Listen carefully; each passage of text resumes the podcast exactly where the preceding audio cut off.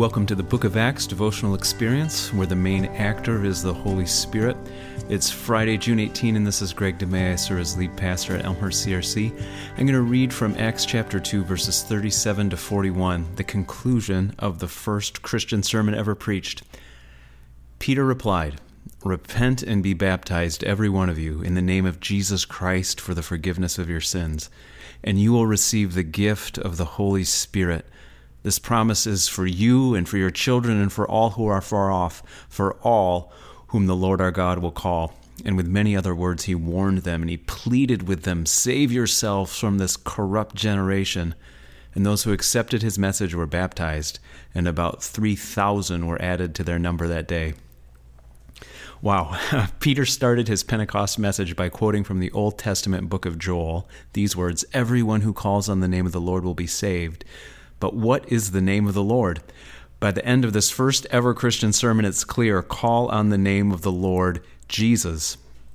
I'm wondering for all of us, is there something that concerns you today? A personal failure, an impossible situation, a broken relationship, a particular pain or loss from which you need to be saved? Is there something that concerns you enough to call out on the name of the Lord Jesus? The promise is that when we do, when we call on the name of the Lord, that forgiveness comes, that healing comes, that the gift of the Holy Spirit comes. No doubt all followers of Jesus are filled with His Spirit. However, I have a frequent daily need to be refreshed, perhaps topped off is a good image of that, topped off with the Holy Spirit again and again and again. It's striking that Peter warns his hearers in conclusion to quote, Save yourselves from this corrupt generation.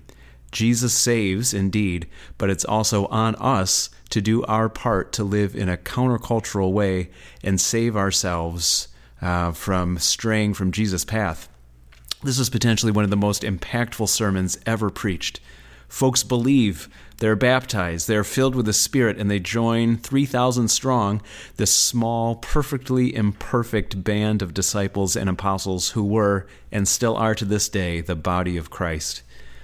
Oh, that we might see a similar outbreaking of forgiveness and repentance and the falling of the gift of the Holy Spirit in our days. Let's pray together. Holy Spirit, Spirit of the Lord Jesus, we need you to bring us back to life, to heal, to mend, to restore, to reinvigorate.